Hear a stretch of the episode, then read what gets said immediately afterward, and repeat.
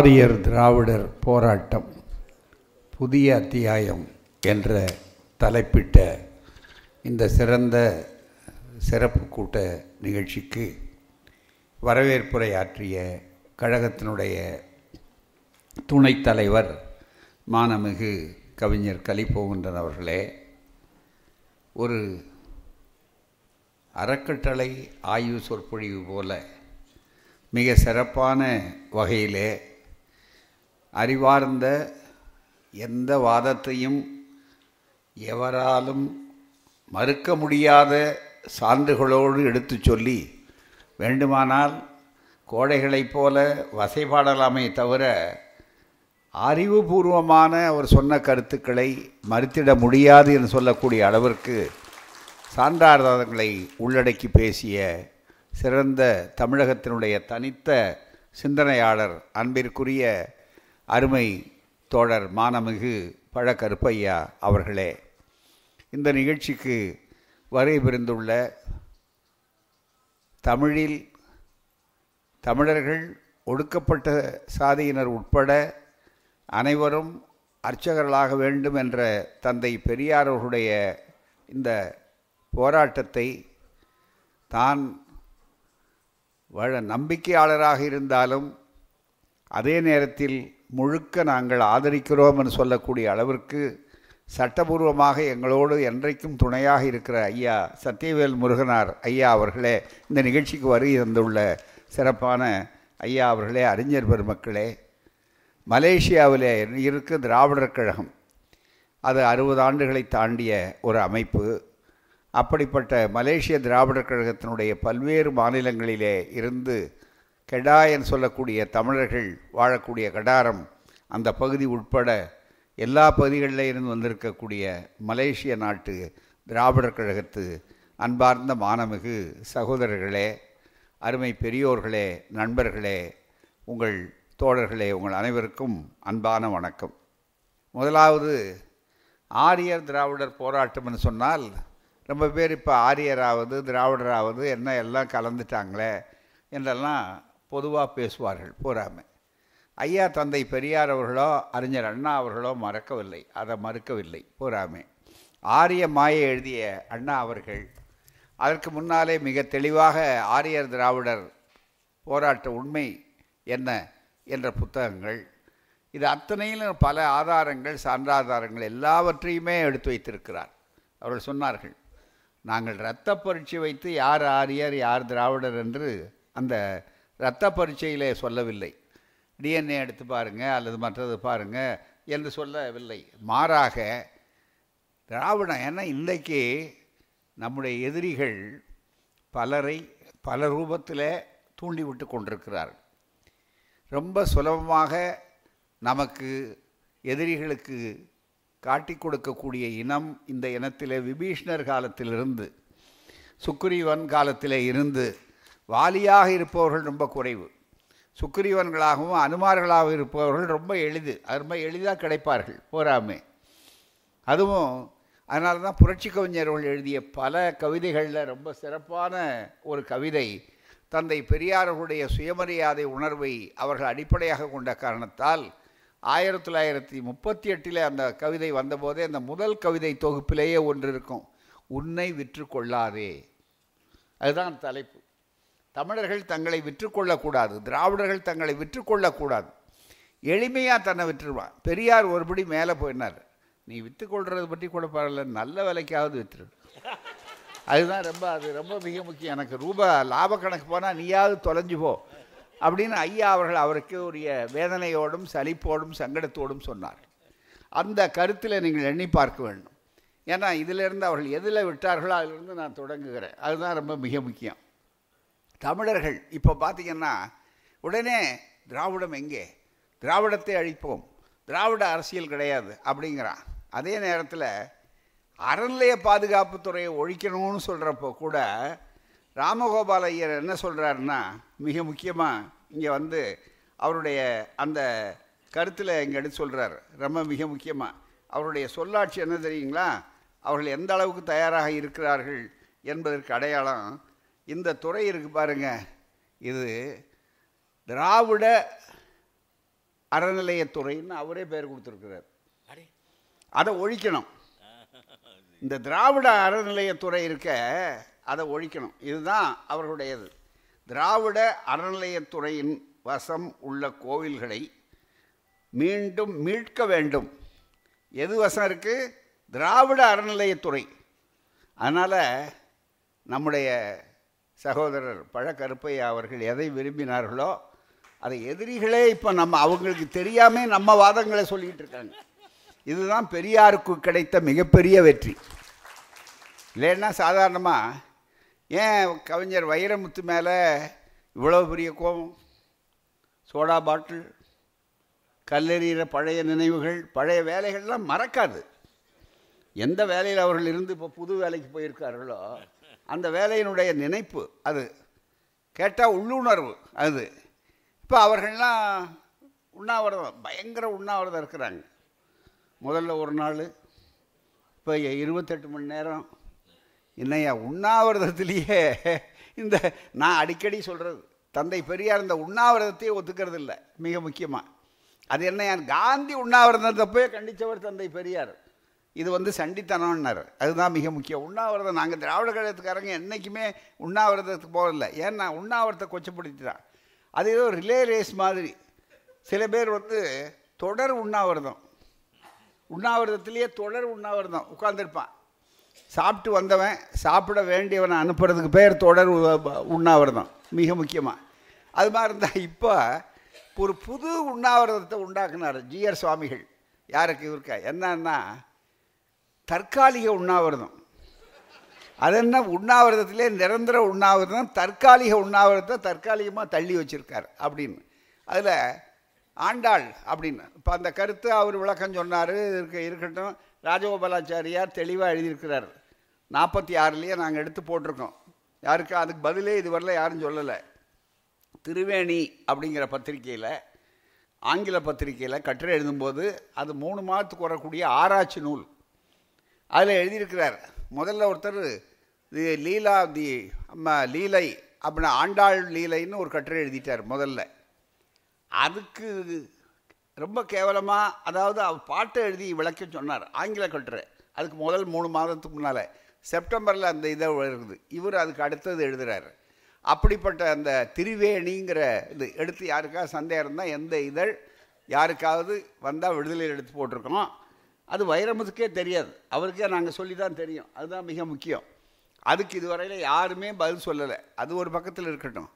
அதில் என்ன அவர்கள் சொன்னார்னா ஆண்டாளை தேவதாசின்னு கடவுளை பற்றி இருக்கிற தேவதாசின்னு சொல்லிட்டாங்களே அப்படின்னு யாரோ ஒரு ஆராய்ச்சியாளர் எழுதுந்து அவர் எடுத்து சொல்லிட்டாரு அதுக்கு அவர் நான் அந்த கருத்தில் சொல்லலை உயர்த்தி தான் சொன்னேன் நான் வருத்தம் தெரிவிக்கிறேன்னு சொன்னார் முடிஞ்சு போயிருக்க வேண்டிய விஷயம் இதில் என்ன ஒரு முக்கியமாக கவனிக்க வேண்டிய விஷயம்னா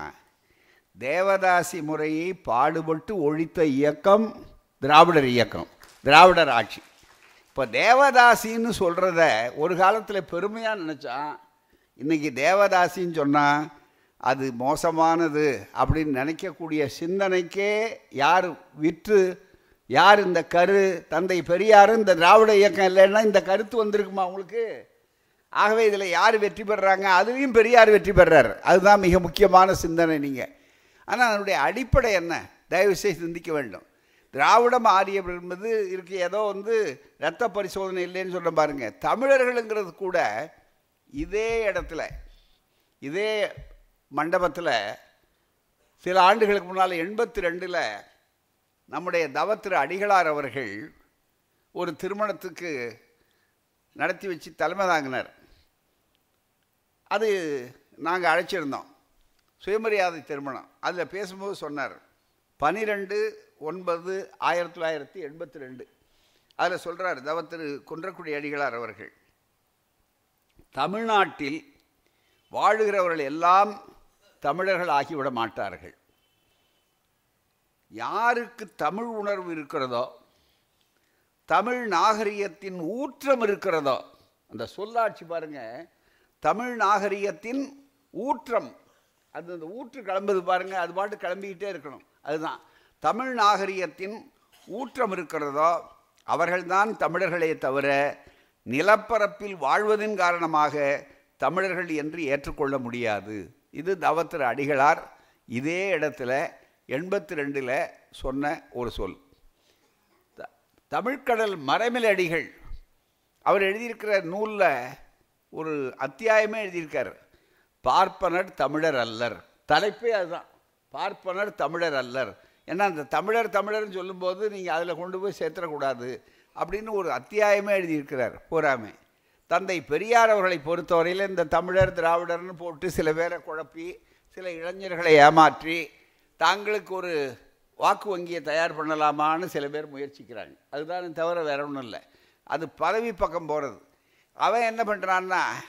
நமக்கு பதில் சொல்லலைன்னா அதை பயன்படுத்தினா போகணும் அப்படின்னு சில பேர் நினைக்கிறான் அதுக்கு ஐயா அவர்கள் தந்தை பெரியார் அவர்கள் எல்லாத்தையும் துல்லியமாக சொல்லக்கூடியவர்கள் இந்த ஆரிய திராவிடர் போராட்டம்னு நம்ம இல்லை ஆரிய திராவிடர் போராட்டங்கிறது வெறும் இனப்போராட்டம் வெறும் மனிதர்களை மட்டும் குறிவைப்பது என்று தயவுசெய்து நினைக்க வேண்டாம் அதுதான் மிக முக்கியம் அது ஐயாவுடைய ஆழ்ந்த சிந்தனை அதுதான் மிக முக்கியமானது புதிய அத்தியாயத்தை இவர்கள் உருவாக்கியிருக்காங்க அவர்கள் சேர்த்துருக்காங்க அடிக்கடி அவங்க சேர்த்துக்கிட்டே வருவாங்க நமக்கு வந்து அவர்கள் அதை செய்ய செய்ய நமக்கு வேலை வந்துக்கிட்டே இருக்கும் நம்முடைய கொள்கை பயிர் எப்போ செழிப்பாக வளரும்னா அந்த குப்பைகள்லாம் நம்ம எருவாக வந்து விழுகிற நேரத்தில் தான் அவர்கள் தீ தீட்ட தீட்ட அவர்கள் வசவு செய்த சொல்ல அவர்கள் எதிர்ப்பு காட்ட காட்ட இந்த கொள்கை சுயமரியாதை பயிர் ஆழமாக வளரும் இன உணர்வு பயிர் ஆழமாக வளரும் மக்களுக்கு சிந்தனையை தூண்டக்கூடியதாக இருக்கும் ஐயா ரொம்ப சுருக்கமாக எவ்வளோ தெளிவாக சொல்கிறார் பாருங்க பல ஆண்டுகளுக்கு முன்னால் எடுத்து சொன்னது தமிழர் என்பது பெயர் திராவிடர் என்பது இனப்பெயர் ரொம்ப தெளிவானது அவன் இனப்பெயர் இனம் வந்துன்னா இப்போ வந்து தமிழ் பேச முடியாதவன்றது மட்டும் இல்லை எல்லாத்துக்குமே இனப்பெயர் தமிழ் பேசும் மக்கள் யாவரும் தமிழர் என்ற தலைப்பில் கூட முடியும் ஆனால் தமிழ் பேசும் அத்தனை பேரும் திராவிடர் ஆகிவிட முடியாது இதுதான் ரொம்ப தெளிவானது தமிழ் பேசும் அத்தனை பேரும் திராவிடர் ஆகிவிட முடியாது இனத்தால் திராவிடனான ஒருவன் எந்த சமயத்தை சார்ந்தவனாக இருந்தாலும் இங்கே தான் கவனிக்கணும் அவர் இஸ்லாமியராக இருக்கலாம் அவர் கிறிஸ்துவராக இருக்கலாம் அல்லது வேற இருக்கலாம் எந்த சமயத்தை சார்ந்தவராக இருந்தாலும் எந்த மொழி பேசுபவராக இருந்தாலும் அவன் திராவிடன் என்ற தலைப்பில் சேருவான் ஆகையால் தமிழ் மொழி திராவிட மொழி தமிழ் என்ற காரணத்திற்காக தமிழ் பேசும் திராவிடன் அல்லாத ஒருவன் மொழி காரணமாக மட்டுமே தன்னை திராவிடன் என்று கூறிக்கொள்ள முடியாது அதுதான் மாயில் தமிழன்னு சொல்லிட்டு உள்ளே நுழைஞ்சிருவான் ஆனால் திராவிடன்னு சொல்லிட்டு உள்ளே நுழைய முடியுமான்னா முடியாது இதுதான் பெரியார் கண்டுபிடித்த மிகப்பெரிய அடையாளம் கோ டு தி ரூட்ஸ் வேரை கண்டுபிடி உனக்கு பார்ப்பேன் அல்லாதார் பார்ப்பேன் அல்லாதார்னு சொல்லிட்டு இருந்தான் ஏண்டா தொண்ணூற்றி ஏழு பேர் போய் அல்லாதார் சொல்கிறீங்க மூணு பேர் அல்லாதார்னு சொல்லலாமான்னு கேட்டார் பல கூட்டங்களில் ஐயா அவர் அந்த காலத்துலேயே பேசுவார் அதுக்கு உதாரணம் சொல்லுவார் நான் இந்த ஊருக்கு வந்திருக்கேன் உங்கள்கிட்ட பேசுகிறேன் நான் இந்த ஊரில் ஒரு சங்கம் ஆரம்பிக்கணும்னு நினச்சா நீங்கள் இவ்வளோ பேர் இந்த ஊரில் இருக்கீங்க உதாரணமாக கடலூர்னு வச்சுங்களேன் கடலூர்காரன் இவ்வளோ பேர் இருக்கீங்க இங்கே வந்து நான் பேசுகிறேன் அல்லது ஒரு சங்கம் ஆரம்பிக்கிறேன் நாங்கள் ஒரு மூணு நாலு பேர் இருக்கோம்னா உடனே எந்த சங்கத்துக்கு நீங்கள் ஆரம்பிக்கிற சங்கத்துக்கு என்ன பேர் வைக்கணும் கடலூருக்காரன் சங்கம்னு வச்சா தான் நியாயமானது அதை விட்டுட்டு ஈரோட்டுக்கான அல்லாதவன் சங்கம்னா ஈரோட்டுக்கான மூணு பேர் இருக்கான் ஈரோட்டுக்கான அல்லாதவன் அது மாதிரி பார்ப்பன் அல்லாதார்னு சொல்லாத உன்னுடைய வரலாறு என்ன உன்னுடைய பண்பாடு என்ன உன்னுடைய நாகரிகம் என்ன அதை அடிப்படையாக கொண்டுதான் உன்னுடைய அடிப்படையை திராவிடன் என்று சொன்னார் தமிழா தமிழர் என்றால் பார்ப்பானும் தன்னை தமிழர் என்று கூறிக்கொண்டு நம்முடன் கலந்து கொண்டு மேலும் கெடுக்க பார்ப்பான் இதுதான் மிக முக்கியம் திராவிடர் என்றால் எந்த பார்ப்பானும் தன்னை திராவிடர் என்று கூறிக்கொண்டு நம்முடன் சேர முற்பட மாட்டான் அப்படி முன்வந்தாலும் அவனுடைய ஆச்சார அனுஷ்டானங்களையும் பேத உணர்ச்சியையும் எவ்வளோ ஆழமான ஆச்சார அனுஷ்டானங்களையும் பேத உணர்ச்சியையும் விட்டு திராவிட பண்பை ஒப்புக்கொண்டு அதன்படி நடந்தால் ஒழிய நாம் அவனிட அவனை திராவிடன் என்று எளிதில் ஒப்புக்கொள்ள மாட்டோம் மேலும் பண்டை திராவிட மக்களின் பழக்க வழக்கங்களாக ஒட்டி அதில் ஏதாவது தவறு இருக்குமானால் அதையும் கலைந்துவிட்டு ஒரு திராவிடன் இப்படித்தான் நடந்து கொள்ள வேண்டும் என்று ஏற்பாடு செய்தால் அவ்வேற்பாட்டுக்கு உட்பட்டு நடக்க ஒப்புக்கொண்டவனைத்தான் திராவிடன் என்று கூறவே அல்லாமல் சிபி ராமசாமியையும் ராஜகோபாலாச்சாரியாரையும் கூட அவர்கள் பண்பு திராவிட பண்பாக மாறுவோம் திராவிட இனத்தில் சேர்த்து கொள்ள மாட்டோம் ரொம்ப தெளிவாக சொல்லிட்டார் எவ்வளவு தெளிவாக இருக்குது தமிழர் என்பதில் இவ்வளவு நிபந்தனை உண்டா இதை தவிர திராவிடர் என்றால் எங்களுக்கு வேறு என்ன உள் என்ன இருக்க முடியும் தமிழர் என்பதில் நான் சேர்க்க நினைத்த அத்தனை பேரையும் சேர்க்கவும் நான் விளக்க நினைத்த நமக்கு மாறுபட்ட கலாச்சாரத்தினுடைய கூட்டத்தை விளக்கவும் வசதி உண்டா எவ்வளோ அழகான கேள்வி கேட்குறாரு அவன் எதிரியும் உள்ளே நுழைஞ்சிக்கிறானே எது நமக்கு தமிழ் பண்பாடுன்னு கேட்குறதே இல்லையே சிவசங்கரின்னு ஒரு அம்மா எழுத்தாளர் உங்களுக்கு தெரிய இருக்காங்க அந்த அம்மா இங்கே குமுதம் சார்பாக என்னிடத்துல பேட்டிக்கு வந்தாங்க அப்பா அது என்னங்க தமிழ் பண்பாடு தமிழ் பண்பாடு தமிழர் பண்பாடுன்னா அது என்ன அப்படி ஒரு பண்பாடு தனியாக இருக்குங்களான்னு கேட்டாங்க என்கிட்ட என்ன அப்போ தான் முதல் முறை சந்தித்து இங்கே தான் அந்த பேட்டி நடந்தது குமுதத்தில் ஆறு வாரம் போட்டாங்க அது பூராமே இருக்குங்களே அப்படி அது எப்படி இருக்குன்னு கொஞ்சம் சொல்லுங்கன்னாங்க ஒன்றும் இல்லை தாயை சகோதரியை அடியேன்னு கூப்பிடாது தமிழ் பண்பாடுங்கன்னு அந்த அம்மா அதுக்கு மேலே கேள்வி கேட்கல சரி அடுத்த கேள்விக்கு போகலான்ட்டாங்க வேறு ஒன்றும் இல்லை தமிழ் பண்பாடுன்னு என்ன கேட்டாங்க இவ்வளோதான் ஆகவே நண்பர்களே நீங்கள் நல்லா நினச்சி பாருங்கள் எனவே திராவிடர் ஆரியம் என்பது இருக்கிறது இப்போ திராவிடம் ஆரியம்ங்கிறது சமத்துவம் வர்ணாசிரமத்தில் நம்பிக்கை இருக்கிறது ஆரியம் பிறப்புக்கும் எல்லா உயிர்க்கும் சிறப்போவா செய்தொழில் வேற்றுமையான் சாதி இல்லை இது திராவிடம் எது இதுதான் இந்த அடிப்படை நாலு நால்வகை ஜாதியை நாட்டினில் நீர் நாட்டினீர் தெளிவாக அவங்கள குற்றம் சொன்னாங்க அது மட்டுமே இல்லை சமூக நீதி அனைவருக்கும் அனைத்தும் இது திராவிடம் மதச்சார்பின்மை திராவிடம் இல்லை எங்களுக்கு எல்லாருக்கும் வரக்கூடாது நான் மேல் ஜாதிக்காரன் எனக்கு மட்டும்தான் படிப்பு எனக்கு மட்டும்தான் உத்தியோகம் இது சொன்னால் அது ஆரியம் இவ்வளோதானே தவிர பெரியாருடைய தத்துவங்கள் பண்பாட்டு அடிப்படையில் அனைவருக்கும் அனைத்தும் என்று சொல்லுவது திராவிடம் இன்னாருக்கு இதுதான் என்று சொல்லுவது ஆரியம் எனவே ஏகாதிபத்தியம் மாதிரி ஒரு தெளிவாக வந்து வைத்து கொண்டிருப்பது தான் இவ்வளவு தத்துவ ரீதியாக பண்பாட்டு ரீதியாக வருவது எனவே அதில் வந்து நமக்கு நம்ம வர்றோம் இவனுக்கு என்னன்னா பிரித்து காட்டணும் இஸ்லாமியர்கள் யார் கிறிஸ்தவ நண்பர்கள் யார் அவர்கள் யாராக இருந்தாலும் ஹெலிகாப்டரில் அரேபியாவிலேருந்து வந்து இங்கே இறங்கினவங்க இல்லை அதே மாதிரி இஸ்ரேலிருந்து வந்தவங்க இல்லை பூராமே முந்தா நாள் வரையில் அவங்க நீ சொல்கிற மதம் இன்னும் கேட்டால் அவர் சொன்னார் இந்து மதங்கிற பேரை பற்றி ரொம்ப நீட்டாக சொன்னார் அவர் சொல்கிறத விட சங்கராச்சாரியாரே வெள்ளைக்காரன் கொடுத்தது வெளிநாட்டுக்காரன் கொடுத்ததுன்னு எழுதி வச்சுருக்கார் தெய்வத்தின் குரலில் எடுத்து போட்டிருக்கோம் இங்கே இந்த பாருங்க இந்து மதம் எங்கே போகிறது இது எழுதுனது யார் அக்னிஹோத்திரம் தாத்தாச்சாரியார் சங்கராச்சாரியாருக்கே அட்வைசர் பூராமே பழைய சங்கராச்சாரியார் இந்த ஜெயிலுக்கும் பெயிலுக்கும் போயிட்டு வந்த சங்கராச்சாரிகள் இல்லை அதுக்கு முன்னால் இருந்த சங்கராச்சாரி அந்த சங்கராச்சாரியாருடைய அந்த நூலில் அவர் சொல்கிறார்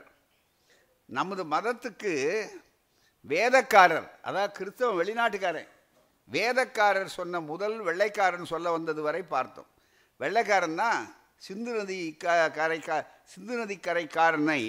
அந்த அடிப்படையில் நம்மை சிந்து என்று எழுதினான் வெள்ளைக்காரன் இது எப்படி உமக்கு தெரியும் என்று நீர் கேட்கலாம் நான் பிரிட்டிஷ் டாக்குமெண்ட்டை பார்த்திருக்கிறேன் படித்திருக்கிறேன் தெளிவாக சொல்கிறார் அங்கே கும்பகோணத்தில் காவிரி கரையோரத்தில் எல்லாம் விளையும் அங்கே காவிரியின் மடியில் அறிவு விளையும் ஞானம் விளையும் ஒரு இடம் இருந்தது அதுதான் என் ஆசான் ரகுநாதராவ் என்பவருக்கு சொந்தமான லைப்ரரி ரகுநாதராவ் என்னை விட வயதில் மூத்தவர் அக்காலத்தில் பரோடா சமஸ்தானத்தில் திவானாக இருந்தவர் அவர் காலத்தில் பிரிட்டிஷ் ராஜாங்கத்தோடு தொடர்பு கொண்டிருந்தவர் அந்த ரகுநாதராவ் திவான் பதவியிலிருந்து ஓய்வு பெற்றவுடன் கும்பகோணம் காவிரி கரையில் ஒரு லைப்ரரியை ஆரம்பித்தார் அங்கேதான் பிரிட்டிஷாரின் டாக்குமெண்ட்டுகளை படித்தேன் டாக்குமெண்ட் சாதாரண புத்தகம் இல்லை முதலில் நம்மை பற்றி சிண்டு என்று எழுதி வைத்திருந்தவன் காலப்போக்கில் அந்த உச்சரிப்பை மாற்றி ஹிண்டு என்று உச்சரித்தான் அவன் உச்சரித்தையெல்லாம் படிப்படியாக அந்த டாக்குமெண்ட்டுகளில் பதிவும் செய்தான் இப்போது சிண்டு என்பது ஹிண்டு ஆகிவிட்டது ஆகவே இப்போது நாம் நம்மை அழைத்து கொள்ளும் நமது மதத்தின் பெயரான இந்து மதம் என்ற பெயர் நாம் சூட்டி கொண்டதல்ல நமக்கு அந்நியன் சூட்டிய பெயர் முதல்ல அந்நியனை வெறுக்கணும்னு சொல்கிறல்ல அப்போ நீ அந்த அந்நியன் சூட்டு கொண்ட பெயர் அப்புறம் இந்து மத கடவுள்கள் அப்புறம் இந்து மத உணர்வுகள் நாமெல்லாம் இந்துக்கள் ஒன்று சேருவோம்னா சேரேன் ஜீயரும் சங்கராச்சாரியாரும் சேர்ந்தாங்களா ஜீயர் உண்ணாவிரத்தை சங்கராச்சாரியார் ஆதரிச்சார முதல்ல அவ்வளோ போக வேண்டாம் ஐயா வடகல நாமத்துக்காரனும் தென்கல நாமத்துக்காரனும் வைஷ்ணவத்திலே ஒன்றா வடகல நாமம் என்னன்னா ஒன்று ஒய் மார்க்கு இன்னொன்று யூ மார்க்கு இந்த ஒய்யும் யூவும் இதுவரையில் தனியாக பிரிஞ்சிருக்கே தவிர நீங்கள் ஒன்று சேருங்க முதல்ல அப்புறம்லாம் மற்றவனை பற்றி பேசணும் நீங்கள் ஆனால் திராவிடன் சொன்னால் வேற்று மதக்காரனையும் இந்த இனத்தின் ஒரே குடைக்கு கீழே ஒரு பண்பாட்டு அடிப்படையிலே கொண்டு வரக்கூடிய ஒரு நாகரிகம் மிக மூத்த நாகரிகம் பண்பாட்டினுடைய அடிப்படையிலே இருக்கக்கூடிய ஒன்று ஆகவே இதை வரிசையாக சொன்னாங்க இவர் சொன்னார் பாருங்கள் வேத மதம் பிராமினிக்கல் ரிலிஜன் இதுதான் மிக முக்கியம் அவங்க பயன்படுத்துது பார்ப்பனிய மதம் வேத மதம் சனாதன மதம் இதுதான் அதுக்கு பழைய பேர் ரா சங்கராச்சாரியார் பழைய சங்கராச்சாரியார் தெய்வத்தின் குரல் எழுதுகிறார் நாஸ்திகன் என்றால் அவர் சொல்கிறார் கடவுள் மறுப்பாளனை போய் நாஸ்திகன்னு நாங்கள் ஒத்துக்க மாட்டோம் ஏன்னா சொல்லிட்டா இந்து மதத்துலேயும் கடவுள் மறுப்பாளர் இருக்கான் பூரா ராமனுக்கே ஜாபாலி அதுதான் மிக முக்கியம் ஆகவே நாஸ்திகன் அப்படிங்கிறதுக்கு எங்கள் கருத்தில் என்னென்னா யார் வேதத்தை மறுக்கிறானோ அவன்தான் வேத மறுப்பாளன் தான் நாஸ்திகன் அதை அழிக்கணும்னு நினைக்கிறவன் அப்படின்னு நினச்சாங்க சாருவாகர்கள்லாம் அதை அழிக்கணும்னு நினச்சாங்க அதை ஒத்துக்கலை ஆகவே வேத மறுப்பாளர்கள் அவர்களை நாஸ்திகர்கள் அழிப்பவர்கள் என்று அவர்கள் நினைத்தோம் என்று அவர்கள் தெளிவாக சொல்லியிருக்கிறார்கள் ஆகவே இந்த அடிப்படையே நீங்கள் முதல்ல தெரிந்து கொள்ளணும் இப்போ அதனுடைய அடிப்படையில் வந்த உடனே தான் என்ன நடந்தது இப்போ நல்ல இந்த உணர்வுகளை வந்து தமிழ் மொழி தமிழ் மொழி ஏன் வந்து எந்திரிக்கல அவர் தியானத்தில் இருந்தாருன்னு எல்லாம் சொல்லி பொய் சொல்லிகிட்டு இருக்கான் பாருங்க இந்த மனசாட்சி வித்துட்டு தமிழ்லேயே பேசுறது இல்லையா தமிழ் நீச்ச பாஷையாச்சே இந்த புத்தகத்தில் எழுதியிருக்காரு தமிழ் நீச்ச பாஷைன்னு சங்கராச்சாரியார் அவர் குளிச்சிட்ட பிற்பாடு தமிழில் பேச மாட்டார் தீட்டாயிடும் தமிழில் பேசினா இது உள்ளே எழுதியிருக்காரு என்கிட்ட நாங்கள் ரெண்டு பேரும் சமஸ்கிருதத்தில் தான் பேசிக்கோம் ஏன் பக்கத்தில் ஆள் உட்காந்துருக்கான் அவனுக்கு ஒன்றும் புரியல ஏன்னு கேட்டால் பெரிய பழைய சங்கராச்சாரியார் என் கூட நண்பர் என்னோட உரையாடுகிற நேரத்தில் சமஸ்கிருதத்தில் பேசுனதுக்கு காரணம் என்னன்னா அவர் குளிச்சுட்டு ஸ்நானம் பண்ணிட்டு எல்லாம் வந்துட்டார் வந்த உட்பாடு அது வழி இல்லைன்னார் அதே மாதிரி பேராசிரியர் நான் சுப்பிரமணியம் உடுமலைப்பேட்டையில் நூறு ஆண்டை தொடக்கூடிய அளவிற்கு வாழ்ந்தவர் வரலாற்று பேராசிரியர் எனக்கெல்லாம் ரொம்ப நெருக்கமாக பழகினவர் அந்த உணர்வுக்கு அப்பாற்பட்டு இருந்த அக்ரஹாரத்து அதிசய மனிதர் வாரா போன்ற இன்னொரு வரலாற்று பெ பெ பெருமையை படைத்தவர் அவருடைய தந்தையார் பெயர் பலராமன் அவருக்கு விழுப்புரத்தில் சாமிநாத ஐயராக இருந்த பழைய சங்கராச்சாரியாருக்கு பழக்கம் அந்த முறையில் எங்கே போனாலும் அவரை கூப்பிட்டு பேசுவார் காரைக்குடியில் அவர் சங்கராச்சாரியாராக இருந்த நேரத்தில் அவருக்கு வந்து எல்லாரும் போய் பார்க்குறாங்க இவர் கூட வேலை செய்யக்கூடியவர்கள் ஆசிரியர்கள்லாம் போகிறாங்க இந்த வித்வான் பலராமன் நா சுப்பிரமணியம் அவருடைய தந்தை அவர் வந்து அவரை கேட்குறாங்க என்னங்க சங்கராச்சாரியார் வந்திருக்கிறாரு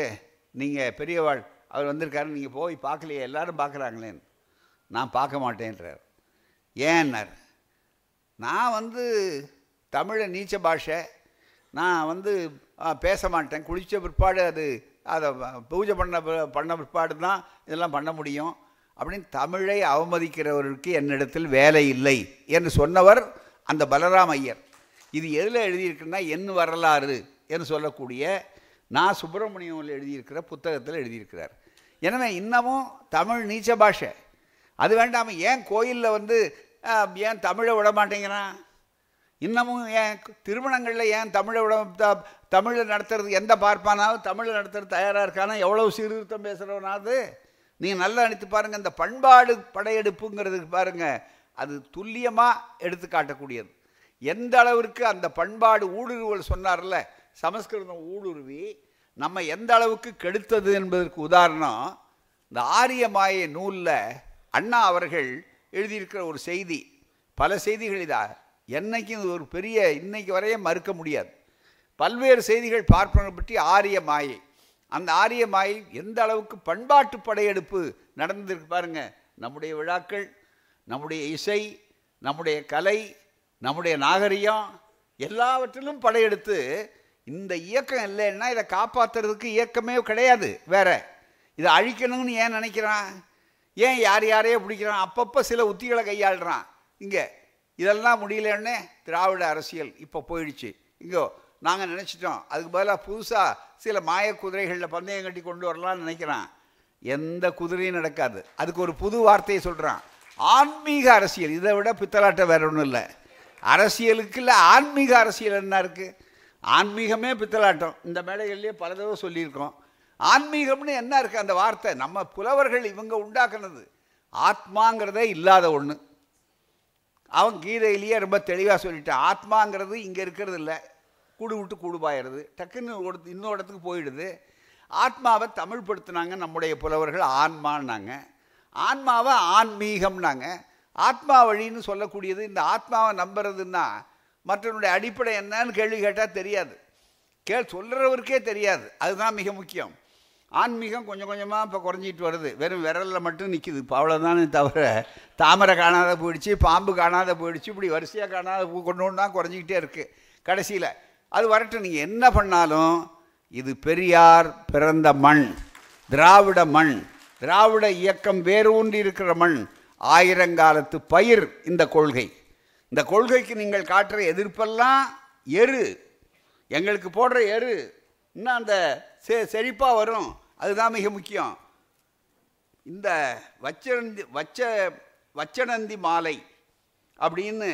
வெண்பா பாட்டியல் என்ற பிற்கால நூல் எவ்வளவு கற்பனையில் ஆழ்ந்ததாகவும் கருத்திற்கு ஒவ்வாதாகவும் அமைந்திருக்கிறது என்பதை புலவர்கள் நினைத்து பார்க்கட்டும் அண்ணா அவர்கள் சொல்கிறார் ரொம்ப பேர் தமிழ் புலவர்கள் நினைத்து பார்க்கணும் அறிஞர் அண்ணா அவர்கள் ஆரியமாய இளைஞர்கள்லாம் இதை படிக்கணும் அதுதான் மிக முக்கியம் இதில் தெளிவாக சொல்கிறார் வச்சன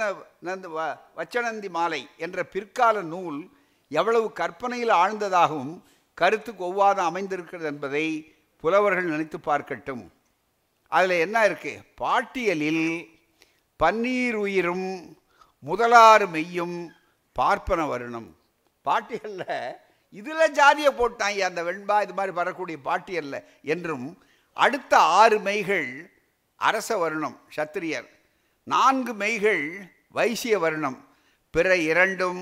சூத்திர வருணம் என்று கூறப்படுகிறது ஆரியருடைய பிராமண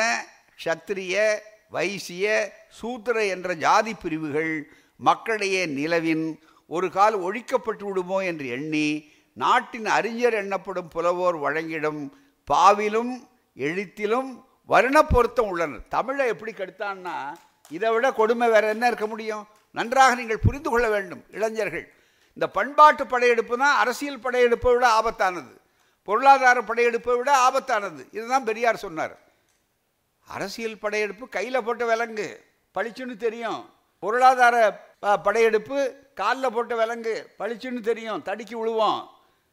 ஆனால் பண்பாட்டு படையெடுப்பு இருக்கு பாருங்கள் அந்த விலங்கு அது மூளையில் போட்ட விலங்கு ஈரோட்டு சம்மட்டியால் மட்டும்தான் அது உடைக்க முடியுமே தவிர வேறு யாராலும் செய்ய முடியாது அதை தான் நம்ம அழகாக சொன்னார் பாருங்க வழங்கிடும் வருணம் பொருத்தம் வகுத்துள்ளனர் ல வ ர நா நான்கும் வைசி எழுத்துக்கலாம் ழ லா என்பன சூத்திர எழுத்துக்கலாம் எழுத்துக்கள்லே தமிழ் எழுத்துக்களில் ஜாதியை புகுத்திட்டாயா வர்ணாசிரம தர்மத்தை சூத்திர எழுத்துக்கலாம் இதிலும் ஒரு உண்மை விளங்குகிறது தமிழ் மொழிக்கே சிறப்பாக உள்ள ழ ர நா என்ற மூன்று எழுத்துக்களும் வைசிய சூத்திர இனமாக அமைக்கப்பட்டுள்ளன வடமொழி ல லா வாகவும் ஒலித்திடுமானாலும் தமிழுக்கே சிறப்பான தனி எழுத்து எழுத்தாக உள்ள ர ழ வடமொழியில் இல்லை இவை சூத்திர எழுத்து என கூறப்படுவதன் பொருள் என்ன ஆரியரிடமிருந்து பிரித்து காட்டக்கூடிய அளவுக்கு தனித்த வாழ்ந்து தனித்து வாழ்ந்த திராவிடர்களைத்தான் ஆரியர் சூத்திரர் தாசி மக்கள் நான்காம் வருணத்தாராய் என்று வழங்கினர் என்பது விளைவன்றோ இவ்வகந்தை ஒழிக்க விரும்பும் அறிஞர்கள் இவ்விலக்கணத்தை நிலவிவிட விட்டு வைக்கலாமா பார்ப்பனரை வெண்பாவினாலும் நல்ல கவனிங்க இலக்கியத்தில் இலக்கணத்தில் உள்ளே போந்துட்டாங்க உன்ன மொழியை எவ்வளோ நாசப்படுத்தியிருக்கான் பாருங்கள் இதை காப்பாற்றிய பெருமை காப்பாற்ற முனைந்த பெருமை நம்முடைய கலைஞருக்கு அதை செம்மொழியாக்கி மிகப்பெரிய தகுதி வைத்தார் ஒரு மோசமான ஒரு அரசாங்கம் பின்னால் வந்து இன்றைக்கி செய்த முயற்சிகளை எல்லாம் நாசம் பண்ணுறதுன்ற வேலையில் இருக்கானே மிகப்பெரிய அளவுக்கு தமிழர்களுக்கு உணர்வு வேண்டாமா இதில் போய் தமிழன் திராவிட இதுவாயா இப்போ பட்டிமன்றம் நடத்தி கொண்டிருக்க வேண்டிய நேரம் நம்முடைய எதிரி எல்லாத்தையும் அழிக்கிறதுக்கு முயற்சி பண்ணுறான் மிகப்பெரிய அளவுக்கு கூலி பட்டாளம் அளவுக்கு கூலி பட்டாளம் போலீஸ் பிடிச்சிருக்கான் பாருங்க எழுபத்தஞ்சு ரவுடி ஒரே இடத்துல கொண்டாடுறதுக்கு இங்கே தான் வந்திருக்கிறான் இது வந்து கொள்ளடிக்கிற ரவுடி இந்த அரசியல் கொள்ளையர்கள்லாம் இருக்கான் பாருங்க அவனும் இங்கே தான் கொண்டாடுறான் அதுதான் மிக முக்கியம் மிகப்பெரிய அளவுக்கு பண்பாட்டு படையெடுப்பாளர்களும் அதே மாதிரி தான் இப்போ வடநாட்டிலேருந்து இந்தி மொழி சொன்னார இந்தி மொழி எல்லாத்துலேயும் ஹிந்தி மொழியை புதுத்துவான் இந்தியை பேசுவான் சமஸ்கிருதத்தை புகுத்துவான் இதில் தமிழுக்கு எந்த வாய்ப்பும் கிடையாது இந்த கொடுமைகள்லாம் என்ன எனவே தான் நண்பர்களே நீங்கள் அறைகுவல் புதிய அத்தியாயம் உருவாக்குறது எதையெல்லாம் திராவிடர் இயக்கம் செய்ததோ எதையெல்லாம் நமக்கு நல்ல சமத்துவத்தை உண்டாக்கியற்றோ அதை அத்தனையும் நாசப்படுத்துகிறார்கள் பார்ப்பனரை வெண்பாவினாலும் அரசரை ஆசிரியப்பாவாலும் வணிகரை கலிப்பாவாகிலும் சூத்திரரை வஞ்சிப்பாவாலும் பாட வேண்டுமாம் இது இலக்கிய வழக்கற்றது ஆனால் இலக்கணத்தில் விதியாக புகுந்துள்ளது அண்ணா சொன்னார் இதுக்கு யாராவது இன்றைய வரையில் ஒரு மறுப்பு எழுதியிருக்க முடியுமா உன்னால் பேச முடியுமா திராவிட அரசியல் திராவிட அரசியல்னு சொல்கிறிய ஆஹா ஊழல் மலிஞ்சு போச்சுன்னு என்ன அர்த்தம் டூஜியில் உங்களுக்கு மானம் போயிட்டு பூஜ்ஜியம் பூஜ்ஜியமாக போட்டவன்லாம் இன்றைக்கி பூஜ்ஜியமாக உட்காந்துட்டு இருக்கிறான் பயன்படுத்த வேண்டியவர்கள் இன்னும் அதை ஏன் எங்களுக்கு வருத்தம் அவனுடைய பிச்சு எடுக்க வேண்டாமா இந்த எல்லாம் இந்த பெரியார் திடல் தான் அதுக்கு முன் வந்த ஒரே ஒரு இடம் இன்னைக்கு பூஜ்ஜியம் பூஜ்ஜியமாக போட்டவங்கள வெக்கமான சூடு சொரணம் இருக்க வேண்டாம் உங்களுக்கு இன்னைக்கு அந்த நீதிபதி கேட்டார் காத்திருந்தேன் காத்திருந்தேன் காலமெல்லாம் காத்திருந்தேன் கவிதை வரியில் பாடியிருக்காரு அவர் எவனாவது வந்து ஏதாவது ஆதாரம் கொடுப்பான்னு ஆதாரம் எப்படி கொடுப்பான் ஒன்றுமே கிடையாது அவன் சொன்னதே அதுதானே மிக முக்கியம் ராமாயண காலத்திலிருந்து பொய் பிரச்சாரம் திட்டமிட்ட பொய் பிரச்சாரம் அதனுடைய விளைவு தானே அதே மாதிரி தானே இன்றைக்கும் சொல்லிகிட்டு இருக்கிறான் மிகப்பெரிய அளவிற்கு ஒன்றும் இல்லை பாருங்கள் ஒரு சாதாரண விஷயம் இப்போ பெரிய விஷயமா நம்ம எச்சரிக்க வேண்டியது திராவிடர் இயக்கம் செஞ்சதில் அற்புதமான திராவிடர் ஆட்சி நீதி கட்சி ஆட்சி செய்ததில் தலை சிறந்த ஒன்று பெரிய சீர்திருத்தம்னு வரலாற்றில் வெள்ளைக்காரனால் கூட செய்ய முடியாத ஒன்று என்னவென்றால் அறநிலைய பாதுகாப்புத்துறையை உருவாக்கியது த ஹிந்து ரிலீஜியஸ் என்டோமெண்ட்ஸ் அப்படின்னு சொல்லக்கூடியது இதை முதல் முதல்ல இவனே கொள்ளடிச்சுக்கிட்டு இருந்தான் இந்த கோயில் பூனைகள் வாங்கி பாருங்கள் தெரியும் உங்களுக்கு அது மட்டும் இல்லை பாப்பாங்க கொள்ளடிக்கிறதுக்காக தான் முதல்ல கோயிலை உருவாக்குனதே கோயில்கள் தோன்றியது எப்படி புத்தகம் படிங்க சாணக்கியர் எழுதிய புத்தகம் இருக்குது பாருங்கள் கௌடல்ய அர்த்த சாஸ்திரம் அர்த்த சாஸ்திரத்தில் சர்க்காருக்கு வருமானம் உண்டாக்குறதுக்காக கோவில்களை உண்டாக்கு அதுதான் ஏழாம் நூற்றாண்டுக்கு முன்னால் அர்த்த சாஸ்திரத்துக்கு முன்னால் மற்ற இடத்துக்கு முன்னால் கோவில்கள் கிடையாது அது இது அதை பாப்பா உள்ளே பூந்துட்டான் எப்படி உள்ளே பூந்தான்னு இதில் எழுதியிருக்கார் நீங்கள் மதுவாக நான் வெளியில் வந்தான் வெளியில் நின்னா அப்புறம் உள்ளே வந்தான் உள்ளே இருந்தவனே வெளியே அனுப்பிச்சுட்டான்னு எழுதியிருக்கார் யார் அக்னிகோத்திரம் தாத்தாச்சாரியார் யாராவது மறுக்க முடியாது ஆகவே அப்படிப்பட்ட ஒரு சூழ்நிலையில் இவர்கள் கொள்ளையெல்லாம் தடுப்பதற்காக அதுக்கு முதல்ல என்ன பண்ணால் கோவில்களில் இந்த ராஜாக்கள் நம்ம முட்டாள் ராஜாக்கள்னால் என்ன அவன் வந்து பெரிய அளவுக்கு ராஜராஜ சோழன் பெரிய மாமன்னன் சதய விழாம்பா பெரியார் மொழியில் சொன்னால் என்ன வெங்காயம்னு கேட்டார் அவர் ரொம்ப மிக முக்கியமாக அந்த ராஜராஜ சோழன் செஞ்சது என்ன முந்நூறு தாசிகளை குடியேற்றினா பாப்பான்களுக்கு எல்லாம் வே நாலு வேதம் படித்தா சதுர்வேதி மங்கலம் அந்த மூணு வேதம் படித்தா அதுக்கு கா கிராமம்ன்ற பெயரே எதில் வந்தது தெரியுங்களா கிராமம் அப்படின்ற பேர் ட்ராப் அவுட் வேதம் படிக்கிறதுல யார் சரியாக படிக்கலையோ அவனுக்கு கொஞ்சம் இடம் கொடுத்தான் அதுதான் கிராமம்னு பேர் யாருக்காவது சந்தேகம் இருந்தால்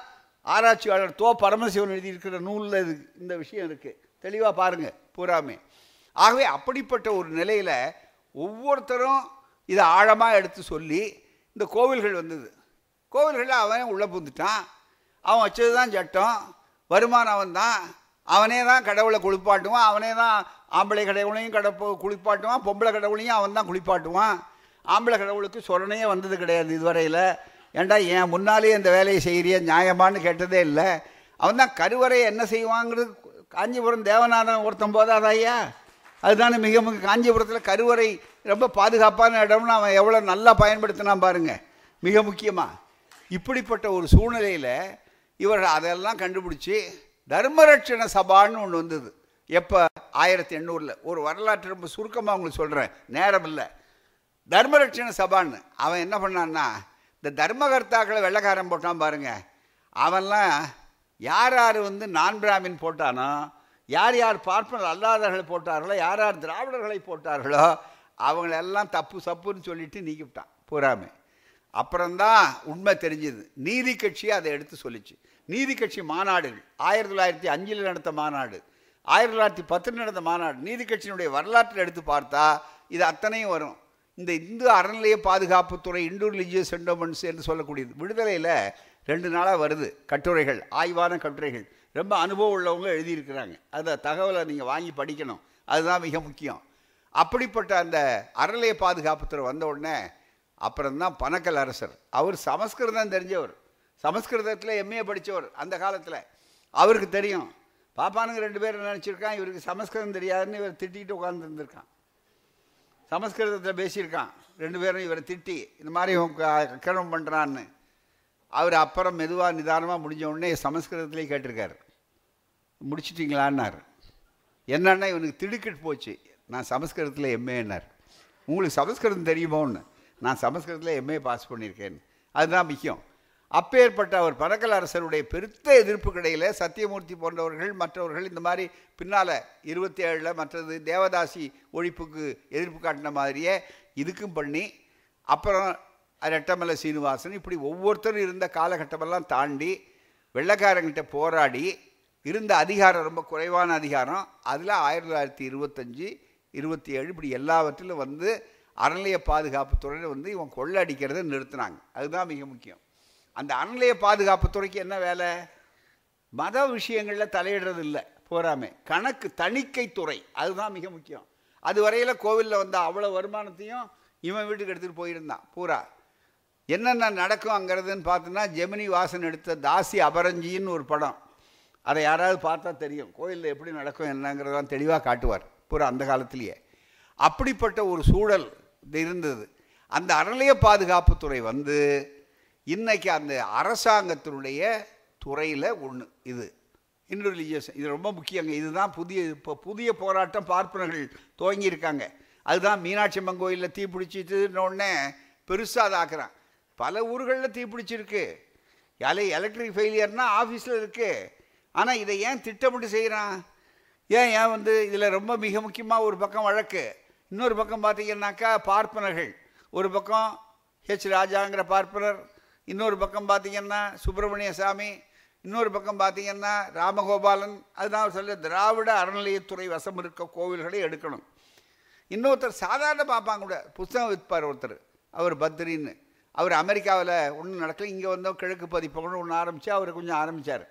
அவர் என்ன சொல்கிறார் அந்த கோயில் அப்படியே உள்ளூர்காரங்கிட்ட விட்டுருங்க அதுதான் மிக முக்கியம் இப்படியெல்லாம் ஒவ்வொருத்தரும் சொல்லிகிட்டு இருக்காங்க இந்த இப்போ பெரிய கேம்பெயின் இதில் என்ன ரொம்ப கொடுமையானது நான் நண்பர்களே நேரம் இல்லாதனால உங்களுக்கு சொல்கிறேன் ரெண்டு கட்டுரைகள் நேற்றும் இன்றைக்கும் ஊன்றி படித்து உண்மையை உணருங்கள் அப்படின்னு இந்து அறநிலைய துறையை பொறுத்தவரையில் தெளிவாக எழுதக்கூடிய அளவிற்கு இங்கே மிகப்பெரிய அளவுக்கு வந்திருக்கு இது நேற்றைய விடுதலை இதன் ஒழித்து கோயில்களின் நிர்வாகத்தை பார்ப்பனர்கள் கைப்பற்ற சூழ்ச்சி இதுதான் ஆரிய திராவிட போராட்டத்தில் புதிய அத்தியாயத்தை அவங்க உருவாக்குறாங்க நாம் வந்து பக்தி அதெல்லாம் ஒரு பக்கத்தில் இருக்கட்டும் அவர் சொன்ன மாதிரி ஆனால் எதுக்காக பெரியார் வரவேற்றார் அதுதான் வேடிக்கை பல பேருக்கு இளைஞர்களுக்கு தெரியணும் பெரியார் காங்கிரஸில் இருக்கார் ஜஸ்டிஸ் கட்சி அதை செய்து முடித்த உடனே காங்கிரஸில் இருக்கிற சத்தியமூர்த்தி போன்றவர்கள் பார்ப்பனர்கள் எதிர்க்கிறாங்க ஆனால் பெரியார் அவருடைய அவருடைய பண்பாடு பாருங்கள் இதை வரவேற்கிறேன் என்று சொல்லி ஜஸ்டிஸ் கட்சிக்காரர்கள் செய்த எதிர்க்கட்சியாக ஆளுங்கட்சி இருந்தாலும் நாங்கள் எதிர்கட்சியாக இருந்தாலும் அவர்கள் செய்தது வரவேற்க தகுந்தது பாராட்ட தகுந்தது என்று பெரியார் அவர்களுக்கு கை கொடுக்கிறார் உடனே பெரியார் மேலே கோவப்படுறாங்க அது பெரிய தகராறு நடந்தது பூராம அன்றைக்கு இருந்து இன்றைக்கி அறநிலைய பாதுகாப்புத்துறை வளர்ந்து பல சட்ட திருத்தங்கள் வந்து வேகமாக வந்திருக்கு இன்றைக்கி அது மேலே பழிய சுமத்தி அதில் என்ன காரணம்னா இந்த அறநிலைய பாதுகாப்புத்துறை அரசாங்கத்துறையாச்சு இந்த அரசாங்கத்துறை அந்த கோயில் பணத்திலிருந்து நடக்கலை நம்முடைய வரி பணத்திலிருந்து தான் அந்த துறை நடக்குது அதுதான் மிக முக்கியம் கோயில் பணத்தை பாதுகாக்கிறான் கணக்கு கேட்குறான் அதுதான் மிகவும் டூ ஜிக்கு இவ்வளோ ஆர்ப்பாட்டம் பண்ணானே யூ யூகத்தில் சொன்னதை நடைமுறையில் கோயில் பெருச்சாளிகள் கோயில் பூனைகள் சுரண்டாமல் இருக்கிறதுக்கு தடுத்த உடனே அவனுக்கு கோபம் அது மட்டுமே இல்லை அடுத்தபடியாக அவனுக்கு இன்னும் பெரிய கோபம் என்னன்னா சமூக நீதி இடஒதுக்கீடு அந்த நியமனங்களில் வந்தாச்சு நிர்வாக அதிகாரிகள் அப்படின்னு சொல்லக்கூடிய எக்ஸிக்யூட்டிவ் ஆஃபீஸர்லாம் பார்த்திங்கன்னா தாழ்த்தப்பட்டவர்கள் பிற்படுத்தப்பட்டவர்கள் பாப்பானே இருந்த இடத்துல இவங்க வந்து கூப்பிட்டு யோ இங்கே வா நீ சரியாக நடத்தலை இந்த சட்டப்படி இது இருக்குன்னு உத்தரவு போடுறாரு பாருங்க இவங்களுக்கு எரிச்சல் தாங்க முடியல என்னடா நாங்கள் முகத்தில் பிறந்த ஜாதி இவன் காலில் பிறந்தவன் நமக்கு வந்து கூப்பிடுறானேன்னு அது எல்லாவற்றையும் விட கலைஞர் போட்ட சட்டம் அந்த நடைமுறை அரசாங்கத்தில் வந்த உடனே ஆண்களுக்கு எவ்வளோ பங்கோ இடஒதுக்கீடு அதே மாதிரி பெண்களுக்கு உண்டுன்னு போட்டு அவங்களும் அதிகாரிகளாக வந்துட்டாங்க ஆக இவன் பதில் சொல்ல வேண்டிய கட்டம் கொள்ளடிக்க முடியல இங்கே மட்டும்தான் இந்த மாதிரியான ஒரு கட்டுப்பாடு வடநாட்டில் அந்த மாதிரி கட்டுப்பாடு இல்லை கோவில்களுக்கு மந்திர் மந்திர்னு அவன் யார் வேணாலும் வெத்தலைபா கடை பொட்டி கடை வைக்கிற மாதிரி ஆரம்பிச்சிருவான் பூரா அந்த க கோயில்களில் அந்த வருமானத்தை பூரா ஆர்எஸ்எஸ் பயன்படுத்துது விஸ்வ இந்து பரிஷத் பயன்படுத்துது வடநாட்டில் பஜ்ரங் தள் பயன்படுத்துது அதே மாதிரி இங்கே இவர்கள் பயன்படுத்தணுங்கிறதுக்காக அந்த இந்து அறநிலைய பாதுகாப்பு துறையை கலைத்து விடு அதை எங்கள்கிட்டயே கொடுத்துரு அதில் நீ வரக்கூடாது அப்படின்னா இவன் கேட்குறதுக்கு என்ன உரிமை உண்டு அவனுக்கு உள்ள அந்தரத்தில் என்ன சமூக நீதி கொள்கை இடஒதுக்கீடு அதில் உள்ளே இருக்குது பார்ப்பன அல்லாதார் இருக்கிறாங்க தாழ்த்தப்பட்டவர் பிற்படுத்தப்பட்டவர் பெண்கள் இவர்கள் இருக்கிறார்கள் என்பதற்காக நண்பர்களே இதில் இதில் வரலாறு பூரா இதில் இருக்குது இதில் ரொம்ப கொடுமையான விஷயம் என்னென்னா ரொம்ப இதில் ஒரு செய்தியை கவனிங்க நமக்கு ரத்தம் கொதிக்குது இந்த காலத்தில் இவனுக்கு எவ்வளோ தைரியம் இருந்தால் நம்ம வேலை செய்கிற நம்ம திராவிட மக்களை அதிகாரிகளை வேசி மக்கள்னு சொல்கிறான் அவன் இணையத்தில்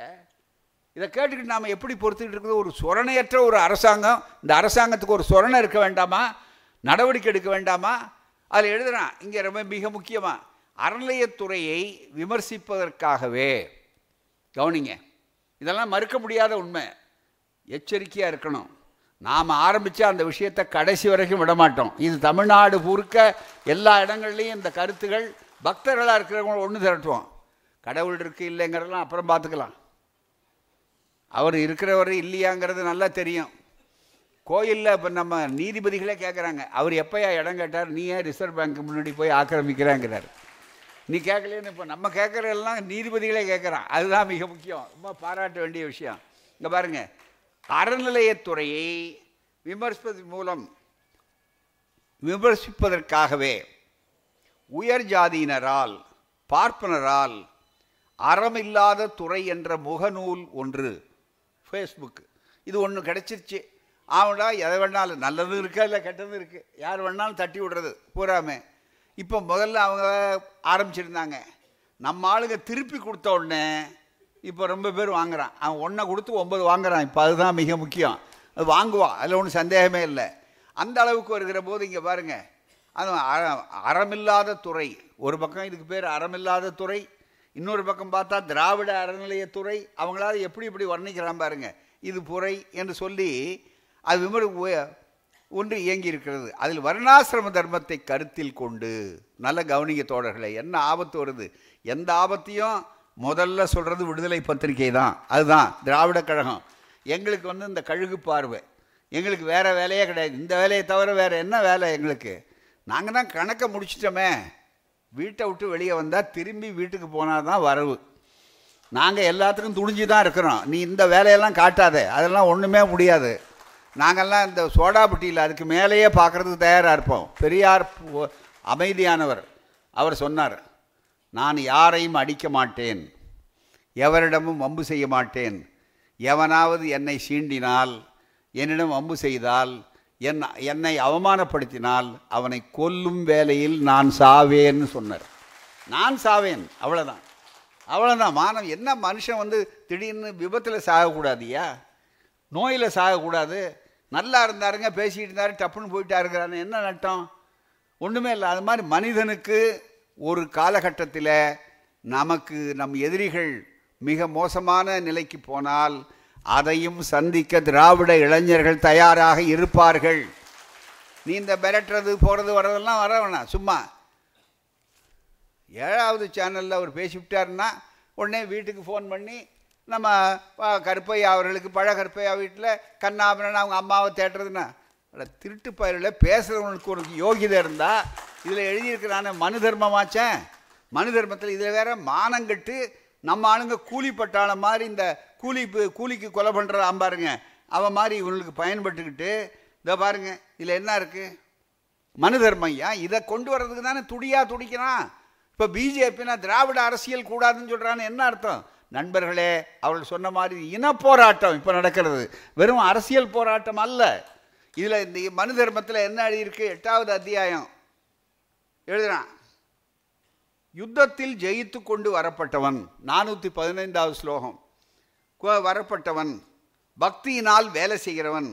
தன்னுடைய தேவடியாள் மகன் பச்சையாக நம்ம அத்தனை பேரும் தேவடியாள் மகன் எழுதி வச்சுருக்கானே இன்றைக்கி அவன் இவன் யார் இவன் அதை பயன்படுத்திக்கிட்டு இங்கே சொல்கிறான் பாருங்கள் இதில் இருக்கிற மனு தர்மத்தை சொன்னேன் இங்கே அடுத்தது இந்த கட்டுரையில் வருது இந்த சமூக நீதி கோட்பாட்டின் இந்த இந்து சமய அறநிலையத்துறை கட்டுப்பாட்டில் உள்ள கோயில்களில் நிர்வாகிகளாக உள்ள ஆண் பெண் அலுவலர்களை குறிக்க வேசி மகன்கள் வேசி மகள்கள் என்ற இழிவான பதிவுகள் இடுகின்றனர் எவ்வளவு திமிர் இருந்தால் தமிழ்நாட்டில் இதை ஒழிக்கிறதுக்கு எவ்வளோ பாடுபட்டிருக்கிறோம் தேவதாசி முறையை ஒழிச்சதே திராவிடர் இயக்கம் எனவே தான் இப்போ எங்கேயும் பொட்டு கட்டுற வேலை கிடையாது இவனுங்க மறுபடியும் வந்து மனு தர்மத்தை உண்டாக்கி நம்ம எல்லாம் வேசி மக்கள்னு தைரியமாக எழுதுறான்னா யாரோ ஒரு மூணு பய அட்ரஸ் தெரியாத பய பேசிகிட்டு இருக்கிறான்னா இதை விற்க முடியுமா எவ்வளோ நாளைக்கு உன் ஆட்சி இருக்கும் எவ்வளோ நாள் நீ பாரு இதுதான் கடைசி கட்டம் இந்த போராட்டத்தினுடைய கடைசி கட்டம் நீங்கள் நல்லா நினச்சி பாருங்கள் எல்லாத்துக்கும் நாங்கள் துணிவோம் அதுதான் மிக முக்கியம் தாராளமாக நீங்கள் நினைக்கணும் யாருக்கோ உணர்ச்சி இல்லாத பயம் எங்கேயோ கூலியாக போகட்டும் நாங்கள் ராமாயண காலத்திலிருந்து விபீஷ்ணனையும் சுக்ரீவனையும் அனுமானையும் பார்த்தவன் ஆனால் இப்போது வெற்றி பெறப்போது ராமன் அல்ல ராவணன் தான் என்பதை காட்டக்கூடிய அந்த உணர்வை காட்டுவோம் அதுதான் மிக முக்கியம் ரத்தம் கொதிக்குதுங்க நல்ல ரத்தம் இருக்கணுமே பெரியார் சொன்னார் நம்ம மக்களுக்கு எவ்வளோ மோசம்னா புது ரத்தம் பாய்ச்சணும் அந்த ரத்தத்தை கூட பழைய ரத்தத்தை முழுக்க காலி பண்ணிட்டு போத்தால் தான் புது ரத்தமாக இருக்கும்னார் எவ்வளோ ஆழமாக சொன்னார் பாருங்கள் இன்று சமூக நிதி கோட்பாட்டின் வெற்றியின் விளைவாக ஒடுக்கப்பட்ட ஜாதியினர் திருக்கோயில்களில் அலுவலர்களாகவும் அறநிலையத்துறை ஊழியர்களாகவும் இருக்கக்கூடியவர்களாக கோயில் பணியாளர்களாக பணியாற்றி வருகின்றனர் இவர்களெல்லாம் சூதரர்கள் என்ற பொருளிலேயே மேற்கொண்ட கொச்சையான மோசமான வே மகன்கள் அவன் எழுதுறது வேன்னா போட்டு வே மகன்கள் வே மகள்கள் போன்ற வசைமொழிகள் பயன்படுத்தப்படுகின்றன அரசு சம்பளம் பெறும் அரசு ஊழியர்களாக உள்ள அலுவலர்கள் இத்தகைய தாக்குதல்களை எதிர்த்து ஒருங்கிணைந்து பதிலளிப்பது கொடுப்பது நடைமுறையில் சாத்தியமில்லை அவன் அரசு ஊழியர் அவன் பதில் சொல்ல முடியாத நம்ம மாதிரி தானே இருக்கிற மக்கள் தானே பதில் சொல்லி ஆகணும் இது மாதிரி நிறைய இருக்குது இந்த ஊழலை இதுக்காக ஒரு பெரிய கேம்பெயின் பண்ணான் ஒன்றும் அது பார்த்தீங்கன்னா இந்த மீனாட்சி அம்மன் கோயில் தீ விபத்தை இவனுங்க இவ்வளவு பண்ணுறதுலன்னு சந்தேகம் இவன் மேலேயே சந்தேகம் இவனையும் சேர்த்து ஆராய்ச்சி பண்ணணும் அதுதான் மிக முக்கியம் ஏன்னா இது தே டிஸ்ப்ரப்போர்ஷனேட்டாக அதாவது எவ்வளோ பிரச்சாரம் அதே மாதிரி பார்த்திங்கன்னா எங்கேயாவது ஹிந்துத்துவாவே எடுக்கணும் ஒன்று ஆண்டாள் கிடச்சா போகலை ஆண்டாள் வந்த உடனே அப்புறம் காஞ்சிபுரம் வந்தது உள்ளே காஞ்சிபுரம் வந்த உடனே அது பின்னால் போயிடுச்சு இப்போ அடுத்தது என்ன பண்ணுறான் மீனாட்சி அம்மன் மீனாட்சி அம்மன் ஏண்டா மீனாட்சி அம்மனை பார்க்க வேண்டிய சக்தி சுந்தரேஸ்வரருக்கு மீனாட்சி அம்மனுக்கு அக்னி அக்னியும் கடவுள் தானே உனக்கு கடவுளுக்கு எதிராக ஒரு டிபார்ட்மெண்ட்டே வச்சுருக்கீங்களே அதுதானே ஃபயர் சர்வீஸு அதுதானே மிக முக்கியம் அக்னி ஏன் அவர் கோவப்பட்டார்னு சொன்னால் உடனே நம்மால் அதில் பிழைக்கிறான் பாருங்கள் பாப்பானுக்கு அதுலேயும் பிழைப்பியா உடனே ஜோசியம் எழுதுகிறான் உடனே இது வந்தால் இன்னென்ன ஆபத்து வரும் ஆட்சி இது வரும் தேர்தல் விரைவில் வரும் ஏன் இதெல்லாம் எழுதியிருக்கா மீனாட்சி அம்மன் கோயிலில் இங்கே தீ வச்சான்னு எவ்வளவு முட்டாள் ஆகிறான் பாருங்க இவன் பணம் போடுறது ஒரு பக்கத்தில் இருக்கியா நீ உழைச்சி போ நீ பித்தலாட்டம் பண்ணு ஆனால் எங்களை இவ்வளோ முட்டாள் ஆக்குறியே நாங்கள் சாணி ஏறினா முழஞ்சிருக்கிற மாதிரி நம்மளால் பகுத்தறிவு பிரச்சாரம் நாங்கள் பண்ண வேண்டியது உடனே இவன் ரொம்ப சுலபமாக வருவான் உடனே நம்மளாலாம் கன்னத்தில் போட்டுக்க ஒன்றும் இல்லைங்க எவனோ அதான் ஒன்றா அங்கே தாலி கயிறு ரொம்ப மிஞ்சி போச்சு போல் இருக்கு அவன் விற்கலை ஒரு நாள் பார்த்தான் பத்மாவதி அம்மாளுடைய தாலி திடீர்னு கீழே விழுந்தது அது ஆபத்து எனவே யார் யார் தாலி கட்டி கொண்டிருக்கிறார்களோ அந்த பெண்களெல்லாம் புது தாலி மாற்ற வேண்டும் அப்போது தான் இருந்தான்னா அது மாதிரி இல்லைன்னு அப்புறம் சொல்லிட்டான் அந்த பூரா நாங்கள் கேட்ட உடனே உடனே பார்த்தா தாலிக்கு டிமாண்டுங்க உடனே அடிச்சிட்டான் எங்கே பார்த்தாலும் அவன் பழைய தாலி எடுத்து போட்டு பூசா போட்டு போட்டு நூலை போட்டு அப்புறம் விற்க ஆரம்பிச்சிட்டான் அதே மாதிரி பச்சை சேலை கட்டி கொண்டிருந்தால் ரொம்ப லாபம் அது அதிர்ஷ்டம் வரும்னா பச்சை சேலை விற்காதெல்லாம் விற்று போச்சு புற இது மாதிரி முட்டாள்தனத்தை மூட நம்பிக்கையை நம்ம நாட்டில் பரப்புறதுங்கிறதுக்கு ஒரு இயக்கம் அவன் திட்டமிட்டு செய்கிறான் இந்த கண்டிக்கிறதுக்கு திராவிடர் கழகத்தை விட்டால் வேறு நாதி உண்டா இந்த இயக்கத்தை விட்டு வேறு என்பதை நீங்கள் சொல்லணும் அதுக்கு அடுத்தது ஒன்று சொல்லி முடிக்கிற நண்பர்களே ஹார்வர்டில் தமிழ் இருக்கை இருக்க வேண்டும் என்று ரெண்டு பேர் ரெண்டு டாக்டர்கள் அவங்க நம்ம தமிழின உணர்வார்கள் அவங்க பணத்தை நிறையா போட்டு அது பெரிய விஷயம் ஹார்வர்டு உலக புகழ்பெற்ற நம்பர் ஒன் பல்கலைக்கழகம் அதில் தமிழுக்கு சிறப்பு வரணும்னு உடனே இவனால் சகிக்க முடியலையே ஆர்எஸ்எஸ்காரன் எழுதுனாயா அது வேண்டாம் ஏன்னா அங்கே விண்டி டொனேகர் இருக்காங்க அங்கே வந்து கிறிஸ்தவ அம்மையார் இருக்காங்க அதனால் அது கிறிஸ்தவத்தை பரப்புவாங்க அதுக்கு இங்கே ஐஐடியில் வந்து பாதுகாப்பாக உள்ளே கூட்டம் போடுறான் நம்ம ஆள் கேள்வி கேட்குறாரு பதில் சொல்ல மாட்டேங்கிறான் பூராமே இது ராஜீவ் மல்ஹோத்ரான் அவன் அமெரிக்காவில் இருக்கிற சுப்பிரமணிய சாமி மிகப்பெரிய அளவுக்கு இங்கே வந்து ஆகிய திராவிடத்தை ஒழிப்போம் தமிழை ஒழிப்போம் சமஸ்கிருதத்தை தூக்குவோம் அப்படின்னு சொல்லி யாரும் பணம் கொடுக்காதீங்க யார் நல்ல வாய்ப்பாக தமிழ்நாட்டில் இன்றைக்கி எல்லாம் சேர்ந்து போச்சு எண்பது லட்சமான்னு நம்முடைய திராவிட முன்னேற்றக் கழகத்தின் சார்பாக ஒரு கோடியே கொடுத்துருக்கிறார் பாராட்ட வேண்டியது ஸ்டாலின் அவர்கள் செயல் தலைவர் அவர்கள் அதுக்கு முன்னால் தமிழ்நாடு அரசாங்கம் செஞ்சுருக்கிறாங்க பாண்டியராஜனுக்கே நான் பாராட்டு சொல்கிறேன் அரசியல் வேறு அது வேறு ஆகவே அந்த அளவிற்கு வருகிற போது தமிழுக்கு எவ்வளோ எதிரிகளாக இருக்கான் பாருங்கள் இவன் தமிழ் மொழி இருக்குது அங்கே வந்தால் என்ன லாபம் அது வந்து கிறிஸ்தவத்துக்கு போயிடுங்கிறான் பொய்யான தகவலை கொடுக்குறான் அதையும் விடுதலை தான் எழுதியிருக்கிறோம் பூராமே நம்முடைய இலக்குவனாருடைய பே மகன் அவர் அங்கே பேராசிரியர் உடனே அவர் கிறிஸ்தவத்தை உயர்த்தினார்னு பொய்யான தகவல் பரப்புகிறான் எல்லாம் டூ ஜி பிரச்சாரம் மாதிரி தாங்க வேறு ஒன்றுமே கிடையாது பூரா எல்லாம் பொய் தான் அதை சொல்ல வேண்டியது பொய் சொல்லிகிட்டு இருக்கான் அது ஊடகங்கள் இருக்குது ஆகவே தான் நண்பர்களே இன்றைக்கு தமிழுக்கு சிறப்பு செம்மொழியை பாருங்கள் எவ்வளோ கஷ்டப்பட்டு அவர் போராடினார் இன்னும் கேட்டால் தமிழ் செம்மொழி தான் ஏன் சமஸ்கிருதமே செம்மொழியாச்சு அது வரையில் இவன் செம்மொழி செம்மொழின்னு புழுகிட்டு இருந்திருக்கிறான் இதுக்கு ஆதாரம் வாங்கின உட்பாடு தான் அதுக்கப்புறம் கலைஞரால் தான் கிடைச்சது அந்த பெருமை கூட சமஸ்கிருதத்துக்கு அதுதான் எண்ணி பார்க்க வேண்டும் ஆகவே தான் நண்பர்களே மொழியால் தமிழன்